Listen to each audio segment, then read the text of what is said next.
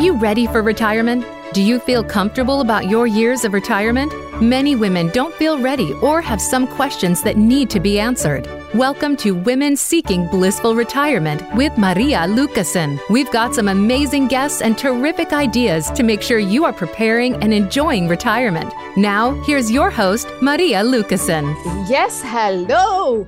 Good morning, good afternoon, good evening, wherever you are. It's so great to know that you are listening to today's show of Women Seeking Blissful Retirement at the Empowerment Channel of Voice America, the largest radio platform in the world of talk radio shows. Welcome to all the listeners in the United States, in Canada, but I know there are also listeners in Asia, in China, in Australia, and even in Europe. I have listeners in Germany and France, and I'm so excited that there is a global audience for my podcast.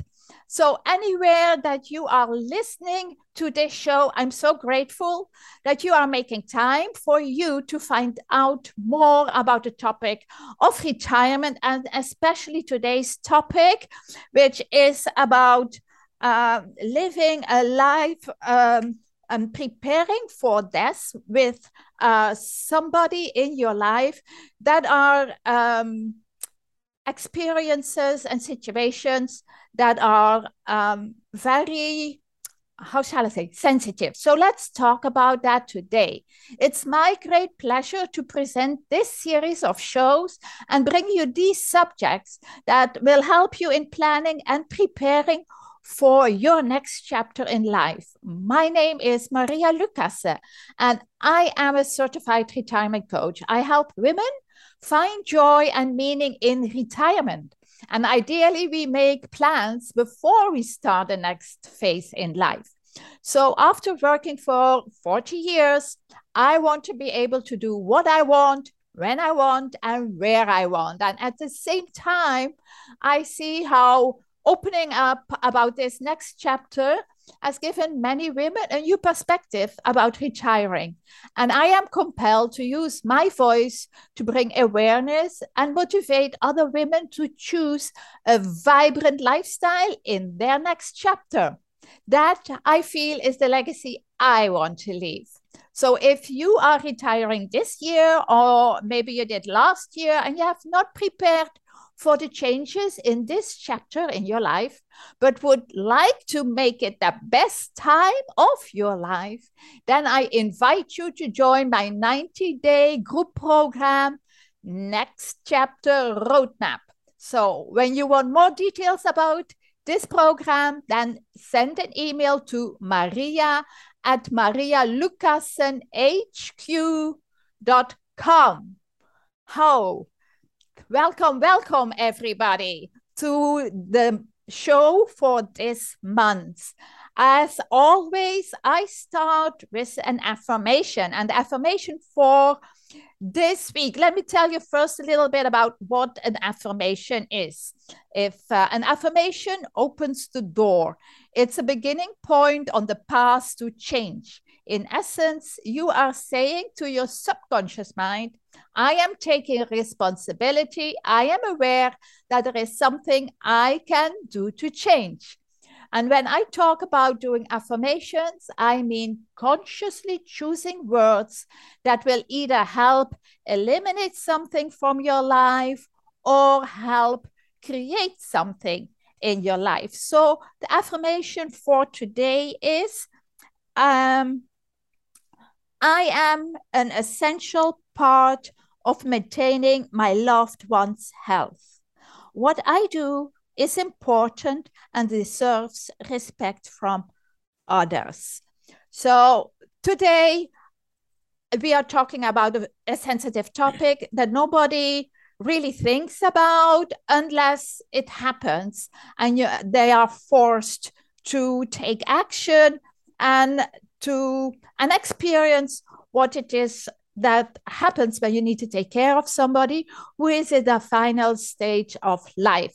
So I want to welcome today to my guest speaker, Jennifer O'Brien. Jennifer, welcome to today's podcast. I'm so happy that you have time, and actually more happy that you took it upon you to write about this topic and now want to talk about this topic. Welcome to the show, Jennifer. Thank you, Maria. It's my pleasure to be here with you. Yes. So for our listeners, I just want to give them a little bit of background about you and what I have from the bio. And then we talk about the end of life and what people can do to be better prepared for that. So Jennifer O'Brien has helped thousands live and love more fully by recognizing that at the end of life comes death. Family caregiving is both the hardest job and the greatest honor most of us will ever face. And grief is abundant love with no place to go. Wow, wise. She is the author of The Hospice Doctor's Widow, a journal, an art journal filled with beauty, practical insights, humor, and heart. The book has won a Nautilus Silver Award in the Death, Dying, Grief, and Loss category, a next-gen Indie Book Gold for relationships, and an independent publisher bronze for gift, and an international impact award for its design. It's beautiful. For 35 years, she has been a practice management educator of physicians and served as CEO for two large medical practices. She has authored over 55 articles and made hundreds of presentations. She holds a bachelor's degree from Boston University and a master's degree in organization development from Loyola University in Chicago. She lives in Little Rock, Arkansas. And you have a beautiful start of your bio by explaining what it really is, Jennifer, when people are faced with the end of life from somebody that is dear to them. So tell us a little bit more about how you came so passionate, so involved about this topic. Yeah, my pleasure. Well, it goes back. I lost my only sibling when I was 18. He was my younger brother, David. And some years later, my mother got pancreatic cancer and died a few weeks after her diagnosis.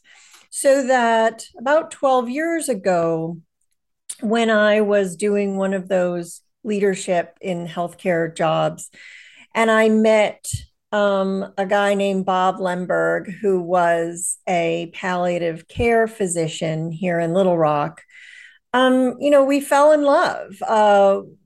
Besides the fact that we just enjoyed each other's company, I think we had a mutual appreciation. From a personal perspective, I knew how important palliative care is to families and patients. And I think he appreciated that I offered that personal perspective. And of course, he had extensive professional experience. So we both knew that, at the end of life comes death. And we spoke very openly about our end of life wishes to each other, which, by the way, is an act, I think, of tremendous intimacy and care. And we had a wonderful life. And then he found a couple of lumps on the left side of his neck and was diagnosed as a stage 4 metastatic clear cell carcinoma.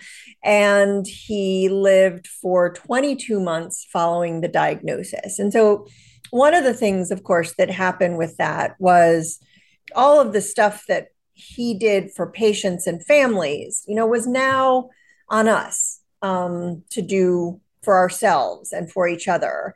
And that was really a blessing because we spent a lot of time just enjoying each other's company, but also preparing for his death and preparing for my survivorship.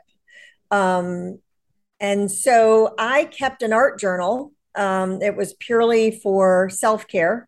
I'm a self-taught collage artist, and I started documenting my thoughts and my feelings and some of his wisdom. And I just created this journal. I just went to it and created art collages that tried to express what I was going through.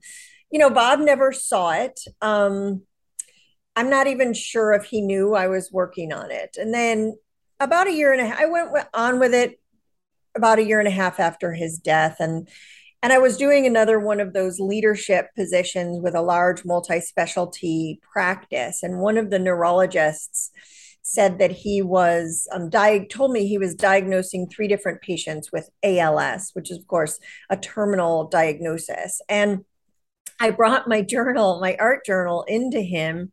He took it home. He read it. He came back the next day and he said, you know, Jennifer, you're not getting your journal back. I'm going to loan it to these patients and their spouses because it's going to be really helpful to them to understand, you know, what they're in for, and to help them prepare for, you know, the death of the person who has ALS and the survivorship of the caregiver. And he told me, you know, you need to figure out how to get this thing published because it needs to get out to more people. Mm-hmm. And well, you can imagine how compelling that was, right? So I was like, yeah. And so I found an independent publisher. They took a big chance on it because it's a most unusual book. And on a topic that doesn't get talked about much. Yeah. And it was released. And as you said in the introduction, it has managed to win 4 awards. Yeah. Which is so wonderful. But moreover, it has made it to the hands of many people who feel very helped by it. And that's what's most important to me. Yes, and that's one of the reasons why I wanted to talk with you, because it's a topic that we try to avoid when we are talking with people. We usually look for the good things, the happy things, the funny things when we talk with people. And there are situations in life where people pass away, and that can be, like for you, it can be your spouse or your husband, can be a child, it can be your parent. But that's what life, unfortunately, is. There's all stages in life, and the last stage is called passing away, your death, and nobody wants to think about it, but it's unavoidable. Just we don't know when and we don't know how. And some times things go really fast and you don't have time to think about it. But there are situations in life where it takes much longer, like when you have a disease or an illness like ALS, like Alzheimer, like your husband, a cancer, that takes much out of the joy of the last years of your life. And so it's hard to take care of somebody in that situation. And as you discovered, and you worked already with your husband about it in the hospice, helping people in that last stage of life.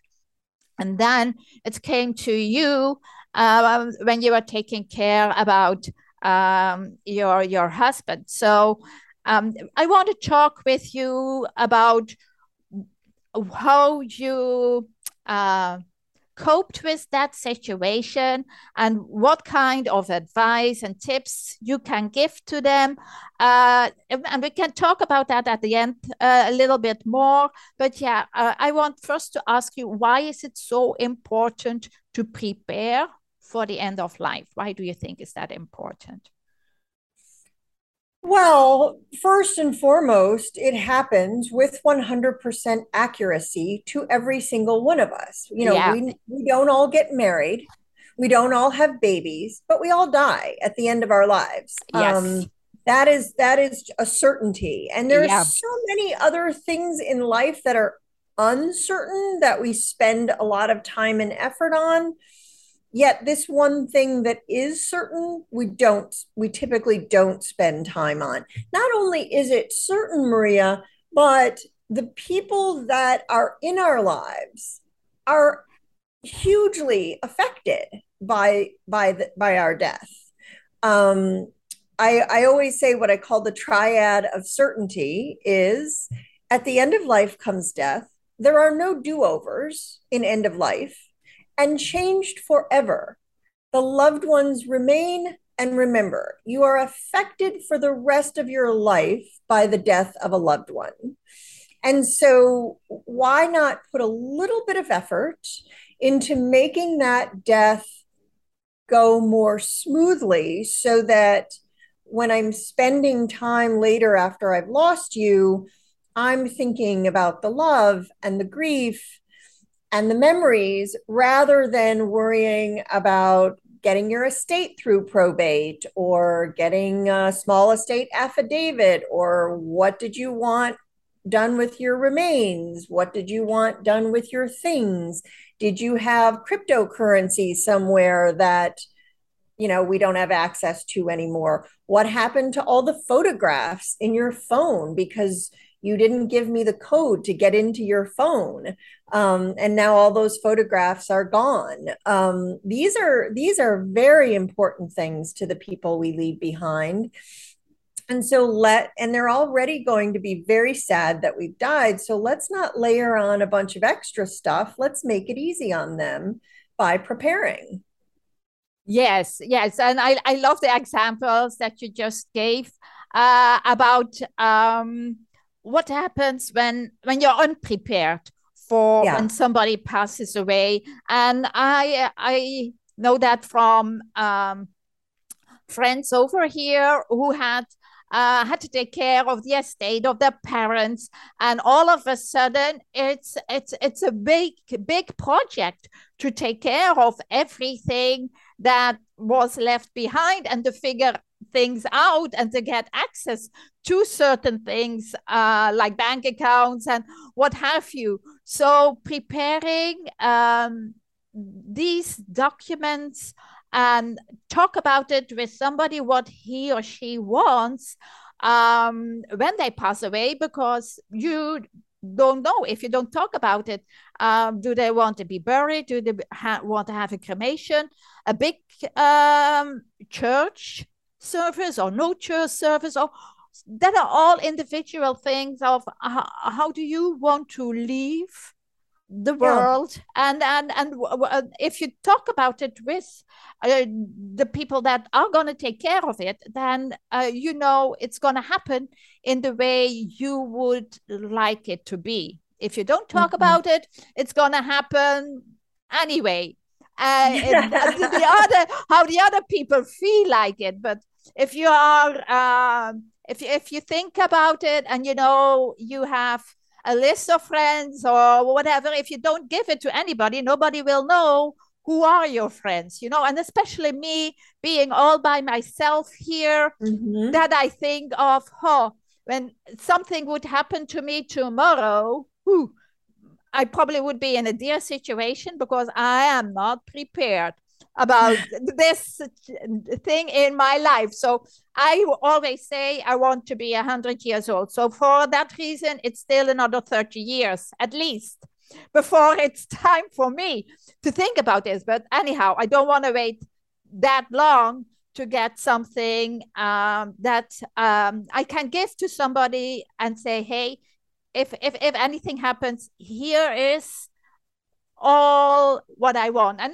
maybe talk about it too with the person, especially like me who is totally alone here. My relatives are all somewhere in Europe, so it's probably somebody here who will need to take charge of things like that more as my family within Europe. So they are still important topics to have, but yeah. Absolutely. Yeah. You've brought up the issue of solo aging. I too now, my entire family has died before me, including my husband.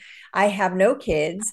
So I'm a solo ager as well. There are a lot of us in the world these days. And so I think we have that added responsibility of not only preparing, but communicating that preparation and giving access to someone who will then need to, something has to happen after someone dies. Something must happen with their stuff, with their remains, and so forth. So we as solo agers really have to look at that very, very carefully. Who is that person? And not only after we die, but also if we become incapacitated, someone who can be a healthcare proxy before we die, if we can't make decisions on our healthcare for ourselves. So, and again, that's applicable to everyone, but solo agers are in a particularly, that's an added layer to the situation. Yes, that's why I started this conversation with you about being solo, because somehow in life, we all end up solo. It's rare, even when you're married, that you both pass away at the same time.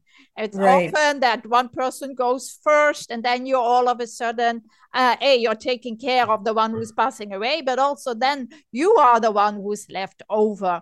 And I think, okay, we are, at least I am, over 50. So, and even over 60, it's a time to start thinking about that, because nobody knows exactly how much time we have in this life. So it's a good time to get ready.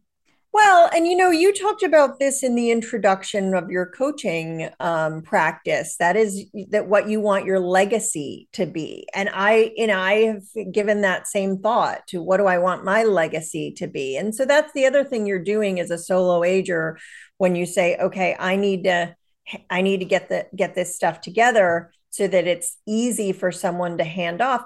That's part of your legacy that you prepared and you made it easy on the people that were left behind after you died.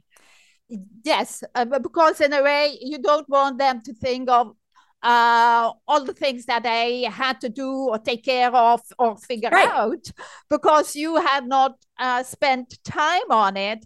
Your house was a mess and with all kinds of other stuff in it.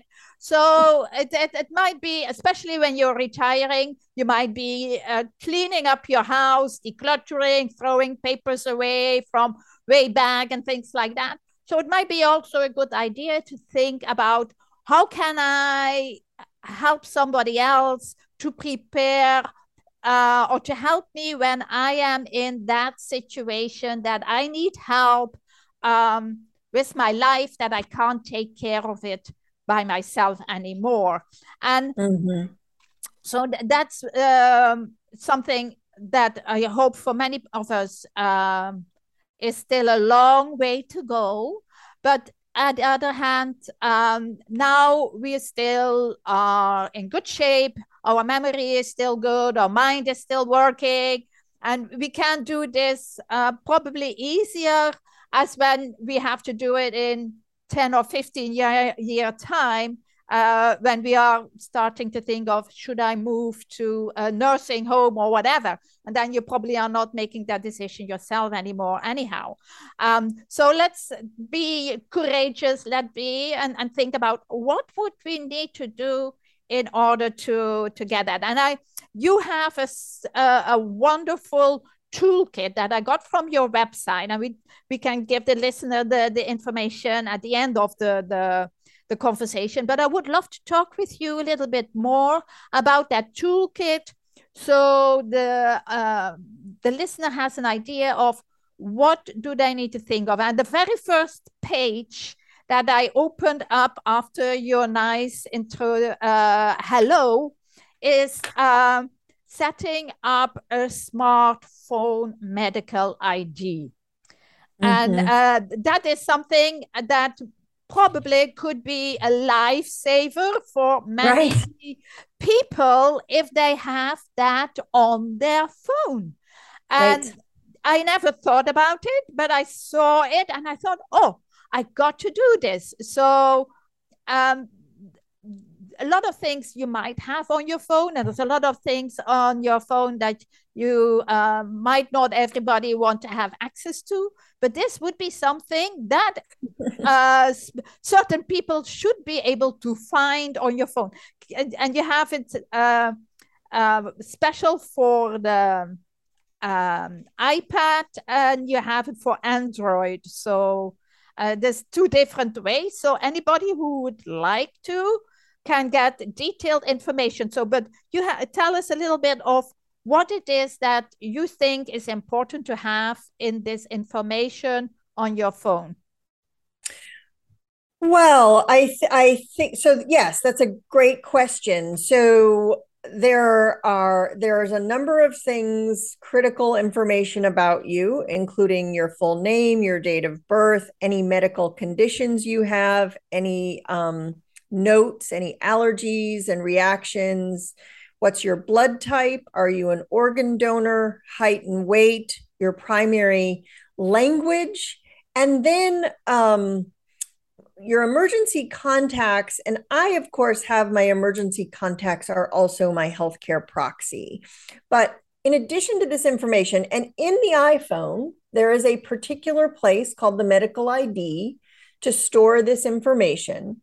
In the Android phones, most of them do not have that space, but there's an app that you can download in an Android phone that will allow you to put this information in there. And then a couple of follow-up items are that you would go ahead and there's instructions in this toolkit on how to make that medical ID accessible even when the phone is locked. So we usually have, a lock on our phone. We put in a private code, or it looks at our face and says, oh yeah, this is Jennifer, I'll open up this phone.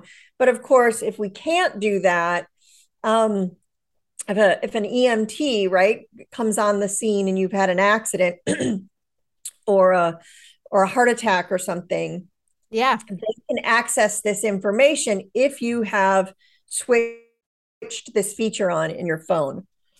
Yes, and that is the most important piece, really, because if you have it on your phone and nobody can access it, then it's cool information, but it's not serving the purpose why you did it. And I saw that, and that's so great that you gave that information too on how to do this, because not all of us are so good with our gadgets that we can do that. For me, I'm happy if I can make my calls. No, I'm kidding a little bit. I'm using it for more things as just making phone calls. But depending on how smart your phone is, it's good to be able to set it up in a way that it serves as intended. Yes. So that is your phone, because often things might happen and you have no other identification with you as what you have on the phone. So that when I go running, for example, I often I have a little pouch with me where I have my music on while I'm running. And I have a little purse in it, which has an old driver's license in it. So then I think, okay, if somebody finds me when I fall or stumble, at least they can see my name, my address, and they have a few clues on who I am. So, but with this information on my phone, I can leave that old thing at home, and I have everything on one equipment, one thing that has everything. So I was trying already to solve that issue, that sometimes things happen and you can't always give the information that they are looking for when you're all by yourself. So, right. Yeah. So, but there's more, of course, to do than just have that information on your phone to plan for that last stage in life. So there are some documents that you suggest people start preparing for this situation. So can you tell us a little bit more about the first thing what you mentioned is an advance directive notification. So what does that mean? If somebody would not know what that is, what would that be? Can you explain that? Sure. An advanced healthcare directive, or in other countries, they call it advanced care planning, is having had conversations and in some cases documentation of what your end of life wishes are and what your care wishes are if you cannot make those decisions yourself. So there are different forms in different states and provinces, but it's basically guiding you through questions that answer, you know, if I can't walk and talk, if I'm not going to be able to walk and talk again, do I want every life extending measure, or do I want, you know, just to be kept comfortable until I die? It's having conversations like that and filling out some paperwork and designating what's called a healthcare proxy who will be able to communicate those wishes to physicians and other healthcare providers, you know, if and when you become ill or injured and cannot communicate those wishes yourself. So that's what advanced directives are. Perhaps the most important element of advanced directives is your healthcare proxy and an alternate healthcare proxy, right? What if your healthcare proxy is, you know, hiking in the Amazon? You need, and when you have your accident, you need a backup. So the healthcare proxy is a pretty important part, and you're touching base with them periodically, you know, confirming that they still understand your wishes over the years and they still feel like they can carry them out, right? Because that could change. Right now, my healthcare proxies are both about my age for right now. And yeah. At some point, it may be that I feel, you know, something may happen to one of them, or they may have other big things going on in their life, and I may either touch base with them and confirm that they're still okay with doing it, or select another proxy, depending on, you know, if I outlive one of my proxies, right? So, yeah. So yeah, you're having the initial conversations. Ideally, you're having these conversations with your proxy when everyone is healthy. But certainly if you become ill, if you get a significant diagnosis, you definitely need a healthcare proxy and you definitely need to have these conversations. I happen to think it's easier to do them, have the conversations in the abstract first, but either way, if you haven't done it, do it, no matter what your situation is. But your advanced directives are, you know, some people want, my late husband used to talk to patients and families, and he would tell the story of his own parents. Both lived into their 90s. Yeah. His father said, once I show signs of cognitive decline, I want you to keep me comfortable until I die. And his mother said, I don't care what happens to me. I want every life extending measure. And they were both right, because your advanced directives are the right answer. It is not right. It's if you want every life extending measure, if you want just to be kept comfortable, or you want something in between, that is your right. And that is also your responsibility to communicate that, because the world can't read your mind. And certainly in the US, we're pretty divided, almost 50-50 on who wants just to be kept comfortable and who wants every life-extending measure. So I have some very good friends, even some extended family, and I can't assume that they feel the same way about those wishes that I do. Yeah. And when something happens and I get called to the hospital and an uncle or a cousin, right, has had a stroke or an accident, and if I haven't had this conversation with them, that will launch me into a state of moral distress that I believe is entirely avoidable. Yeah. I am fully capable of carrying out someone else's wishes, regardless of how they line up with my own for myself. Yeah. But I need to know what they are. So yeah, doing your advance directives and designating your healthcare proxy. And by the way, your healthcare proxy may not be your spouse. I mean, sometimes your spouse, you just know that your spouse is wonderful and loves you like crazy and you love them, but they're not going to be okay with carrying out your wishes if you're incapacitated. And that's okay too. You need to talk about it and determine who is going to be okay to do that. All right. It's not always right, the person closest to you. But anyway, these are important elements because 4 out of 5 of us will die, following an illness or an injury. Only 1 in 5 of us die instantly, right? Accident or severe stroke or myocardial infarction. So 4 out of 5 of us are going to approach death slowly, and we need to talk about it. We need to talk about what our preferences are. It, like I said, it's both our right and our responsibility. Yes. And as you mentioned already, we all have different views on how much life we want to extend when things happen to us. Is it, like you say, is it just that you want to live your life and go quietly and peacefully?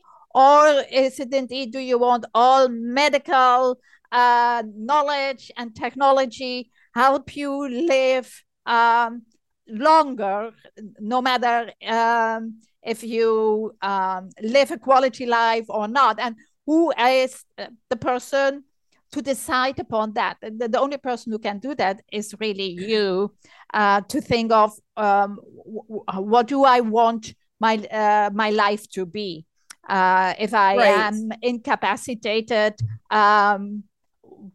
what is good and what is the barrier or the border or the limit where you can say, okay, once I cause this, then it's okay to say, okay, let me go.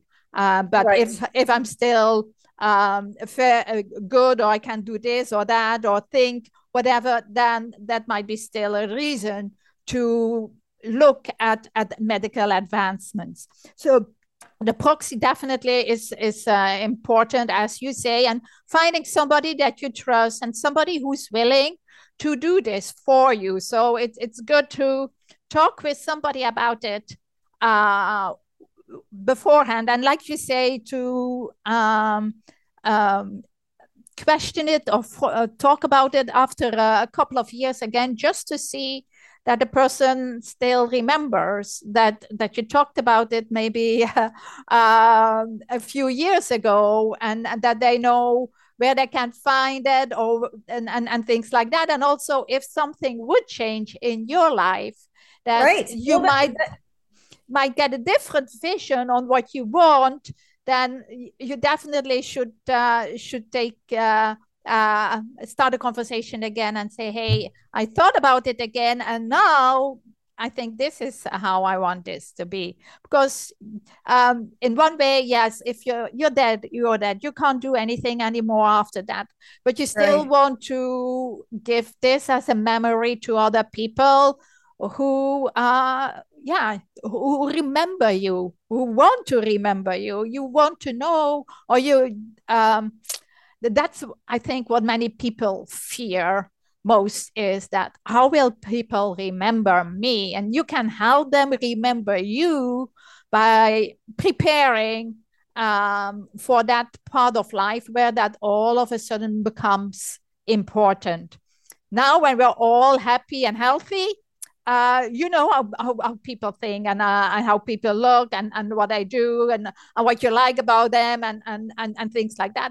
But once you're dead, you can't change anything of that anymore. It is how you lived your life. So in a way, every day of your life should be a good day to live. And you should think of, oh, is this how I want people to remember me? And if it's something that you think of, no, I don't want people to remember me like this, then don't do it, you know. But that, yeah, life is taking over often. And it's not always that we think about that kinds of consequences of future experience and ideas that come from this. So, yeah, so the healthcare directive and the proxy are two very important things. So that's definitely something people need to think of and talk about and have the courage to choose somebody and ask. That's also a big thing. It might not be natural. It might not be easy to talk with somebody about that kind of topic. So would you have any tips on how to go about that? Oh, absolutely. So the first thing I would recognize is that it's typically not one conversation, but multiple conversations. You know, people ask me, how do I start the conversation? Yeah. Well, first of all, it's an ongoing conversation. It usually happens over several conversations. Secondly, I think one of the things that helps is saying to someone, you know, I love you so much, and I want to be able to express that love for you up until and beyond your last breath. And so this is why I'm asking, because if you die before me, I want to be sure that I am expressing my love and devotion exactly how you would want me to. I think that's a very endearing way to do it. There, you know, a lot of times the conversation can come up pretty organically. You're watching a movie, and there is, by the way, Hollywood has incredibly unrealistic death scenes. Yeah. Of all sorts. So that's not, but sometimes when someone dies in a movie, right? Someone makes a, you know, the person you're watching the movie with says, oh God, don't ever let that happen to me. Or, yeah, you know, isn't that beautiful, or whatever it is, or I can't watch, you know, they might say something like that. And I think those are really organic opportunities, maybe not in that moment, but perhaps the next day or so, saying, you know, that death scene in the movie really struck a chord with me, and it has me thinking, we should probably talk some things through. Yeah. That kind of thing, I think, can happen really naturally. And I think, like I said, I think it happens over several conversations. And obviously, you know, the toolkit that I provide on my website, the At Peace Toolkit, it's pretty robust. There's a lot to do. This is not easy, and it doesn't get done in a day. So I would also say, you know, if you're doing this with someone, a friend or a spouse or a parent, you know, celebrate the victories. When you get your medical IDs loaded into your phones, you know, go out and have a coffee and pat yourselves on the back. When you get your advance directives done, you know, have lunch together or do something fun that you both like to celebrate your accomplishment. And the third component of the toolkit is just, you know, what I call the croak folder or the death dossier, which is where do we put all of life's documents that I will need to be able to get my hands on when you die. Yeah. And so. So this is a big project. It doesn't happen quickly, but But if you're deliberate about it, you can absolutely get it done. If you started today, you could certainly get it done by the end of the year, and be able to start 2023, right, with this sense of having stuff together. And I guarantee you, the feeling of having it all together is very fulfilling and very empowering. Yes. It just is extremely, extremely empowering. Yeah.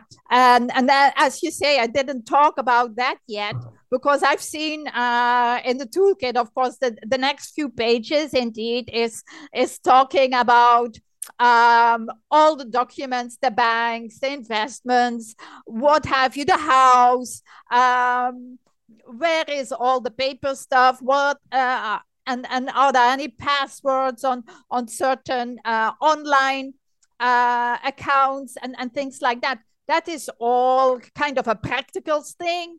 And if you don't have it somewhere in a digital format, say in Excel, whatever, on your computer, if you don't have it in paper, you have it very nicely here in your toolkit, where if you go through it, you will get all the information that you would need, so that indeed you can say, okay, I have it ready. I can either place it somewhere and tell somebody, hey, here is where you can find it, so you can update it, or you have to print it out or send it to somebody so they have it on their computer. It just need to be updated then whenever something happens. But yes, there's so many legal documents and things in your life where you normally wouldn't think of what you need to take care of, like legal documents. Yeah, for some people will have a power of attorney or a last will.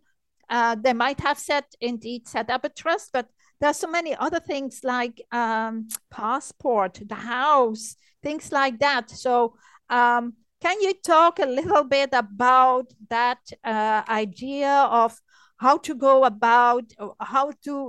is the best way to go about it? Just sit down and grab your, or shall I say, depending on where you have it, maybe you have it in a big box, maybe you have it in a drawer, and just go through each piece one by one and write the things out. Well, first of all, you do it in the way that works for you. So for some people, paper is the best thing. And obviously many of these documents originate on paper, car deeds and house deeds and that sort of thing. So if paper is your method of choice, then yes, pulling all those papers together, creating some instructions for what you want done with your remains, all of your passwords, that sort of thing is important. And of course, I would put that paper in a fireproof locked box so that it doesn't get into the wrong hands, right, between today and the day you actually die, or it doesn't get destroyed. However, having said that, I will tell you that passwords are fluid, right? We're expected to change them periodically. So I do think there's a benefit to using some of these secure, apps and online methods. For my materials, death materials, I have put it all on a platform called Everplans, and I can give access to my executor prior to my death or upon my death. I can give her full access. I can give her access to some things, before I die and some other things after I die, so that it's all there and it's real time. And when things change, when my password changes, she doesn't have to worry about, oh my gosh, I don't know what bank this account is in, that sort of thing. It's all in there. And I change it. I make additions to that account, and she has it. and so does my backup executor. So that's, I use that method mainly because of the fluidity of those accounts and those passwords and so forth. And you're right, Maria, this is all incredibly practical stuff. And you might find yourself kind of rolling your eyes at just how practical this is. So I'm going to appeal to your emotions. And I am going to tell you that I am in a number of widows groups. Yeah. And every single day, someone survives a loved one and finds that they cannot get into their cell phone to get all the photos and videos. Mm-hmm. And I'm talking about widows. I'm talking about parents who outlive their adult children, right? Mm-hmm. Yeah. It is devastating. I have not had this. So of course, Bob and I fully prepared. I had everything. I didn't experience this. I just hear it from other people. Yeah. But about a month ago, my own father died, and had done zero preparation for his death.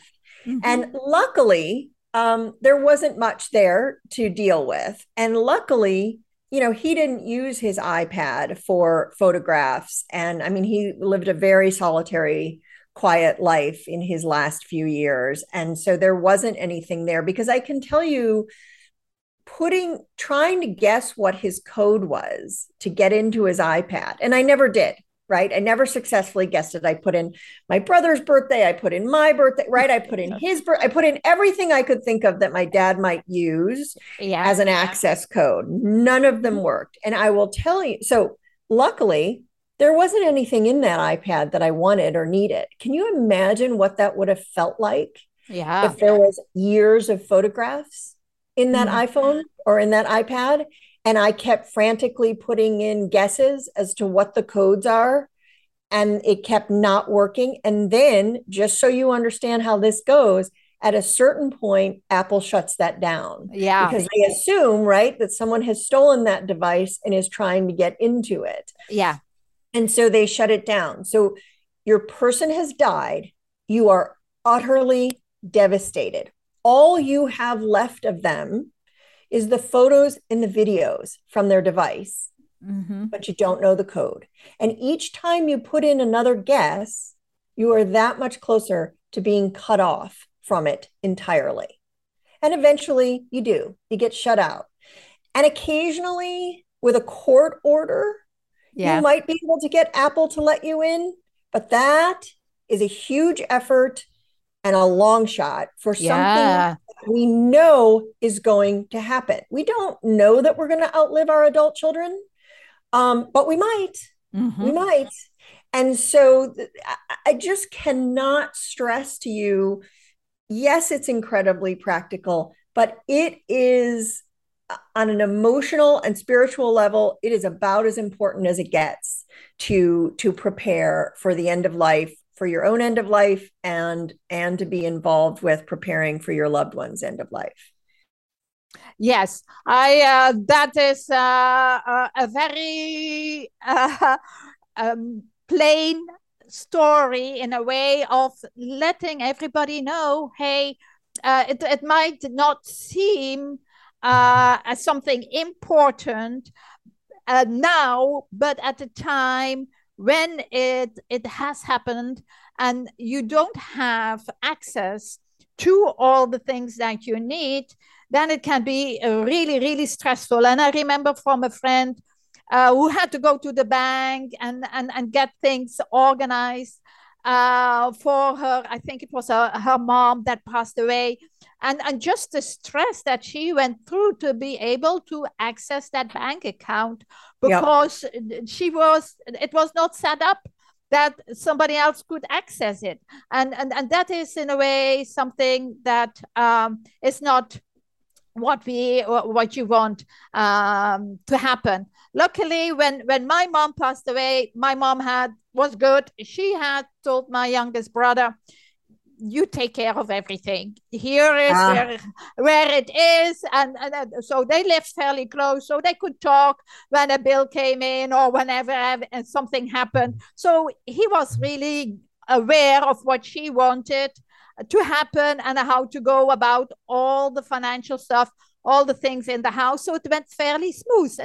And that's so nice, especially if you are with multiple people, to get things coordinated, to get things organized. It helps if there is somebody who knows what to do and where everything is and who has access to it, who got that power of attorney to be able to have access to a bank account or to certain legal documents. That's so important to have that set up.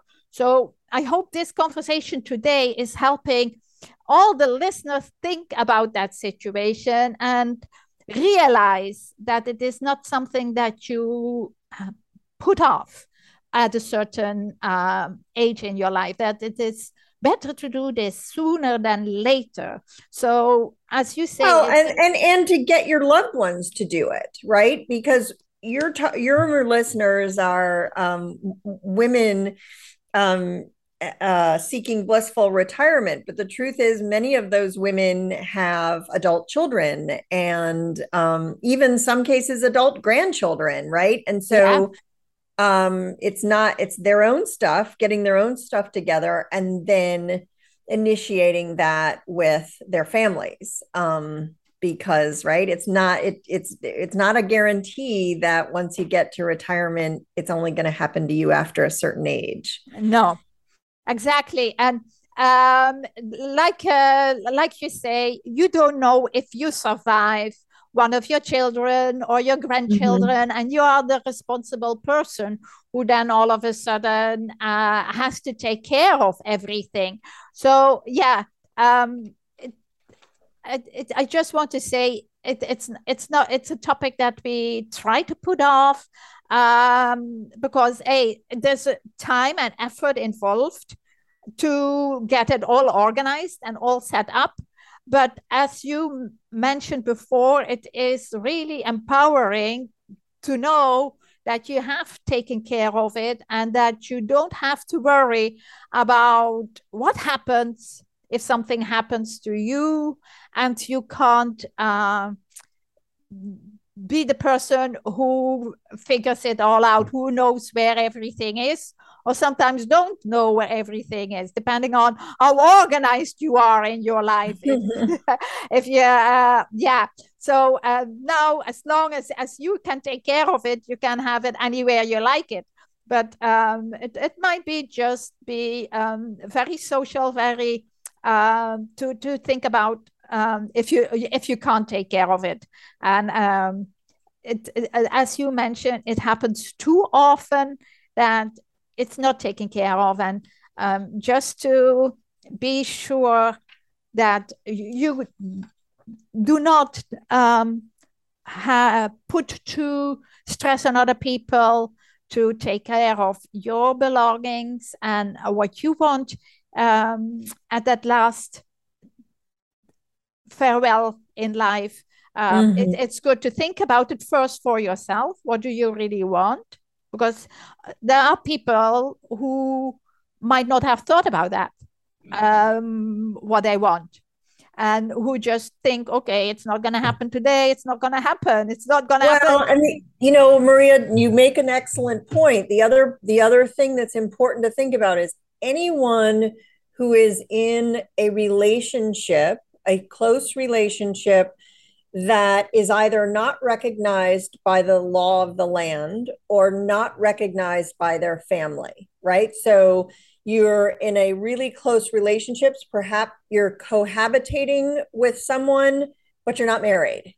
And if they aren't designated as, you know, a legal executor of your will, if you haven't done a will, that, you know, they will end up being completely left out if they are not your healthcare proxy, and if they are not authorized to be to visit you in a healthcare facility, your family may just leave them out entirely. And of course, this is especially true for LGBTQ relationships, which either may not be recognized by law or may not be recognized by the traditional family of the individual. So yeah, anything, you know, anybody that you want to be a part of the end of your life or serious illness, maybe you're not at the end of your life, but you have a serious illness or a serious injury, you need to address this stuff in writing legally so that they can be there for you and with you when the time comes. Yeah. Yes. Because often these things happen at times that we do not expect it, that we do not want it. And it's not always that you can see things happening. And like when you were talking about your husband, he had a very short period of time that he had the cancer, but there might be longer periods that you have to prepare for that last day in life. But even then, it's a good idea to think about it and maybe do something about it. So, as always, I have lots of questions left, and I could talk with you for much longer about this topic, because as you hear, it's something that I think is important for especially women to be more aware of and to take action. But I would like you to give our listeners, where can they find this wonderful toolkit that you made with all the information that we talked about, and how can they get in touch with you if they have questions? I mean, they can email me and I pass them on, but maybe you have another place where they could reach you. What would that be? Absolutely. So my website is hospicedoctorswidow.com. And you can either spell out the word doctor or you can use DRS, hospicedoctorswidow.com. On the resources page of my website is where you will find the At Peace Toolkit. There is also a contact page so that you can email me directly from my website. And perhaps my most sort of popular and accessible social media is Instagram, where I am Hospice Doctor's Widow, and that has doctor spelled out. Okay. And then your book is available on Amazon, isn't it? Yes, it is available on Amazon, and it is available on Amazon internationally. So I know you said at the beginning, you have lots of international listeners, and Amazon International carries my book. It's available in most countries. So yes, please take a look at the book. The book, I promise you, you will not regret buying and reading and having this book. It will, you'll love it. You really will. It's a powerful book. It's a beautiful book. And most people who buy it, buy a second one to either give to a friend or to keep for themselves if they bought it for a friend. All right. So yes, please check out the book. Yes. So I love to say thank you so much for helping us to prepare to be more fully aware of and prepare for when that unavoidable time in our life is coming, that we pass away or that somebody else passes away, and we need to be ready with all the things that have happened and all the pictures and things that we leave behind. So thank you for sharing your information with us and all the tips that you gave for how to prepare this in a way that it is empowering us as well as the people that we leave behind. Thank you so much for making time today. Thank you. So listeners, this was the end of today's podcast. We had a serious topic, but I hope that you understand why I'm taking sometimes serious subjects to talk about, because we are in a time that we are in an age, I have to say, that we maybe should start thinking about these things in life, not for us, but for whoever is in our circle of friends and family, and that might have to take care of us at a certain time in our life. So thank you so much for listening today. If you have any comments or any questions, please feel free to email maria@marialucasenhq.com. You can find the podcast here on this platform, but also on any of the bigger channels like iTunes, Spotify, iHeartRadio here. I don't know if they are worldwide, but if you enjoyed this show, please give us a good rating so that more people can find us. Thank you so much for listening, and I will talk to you again in about 4 weeks' time. It's always the last Wednesday of the month. So take care, and talk to you again soon. Bye for now.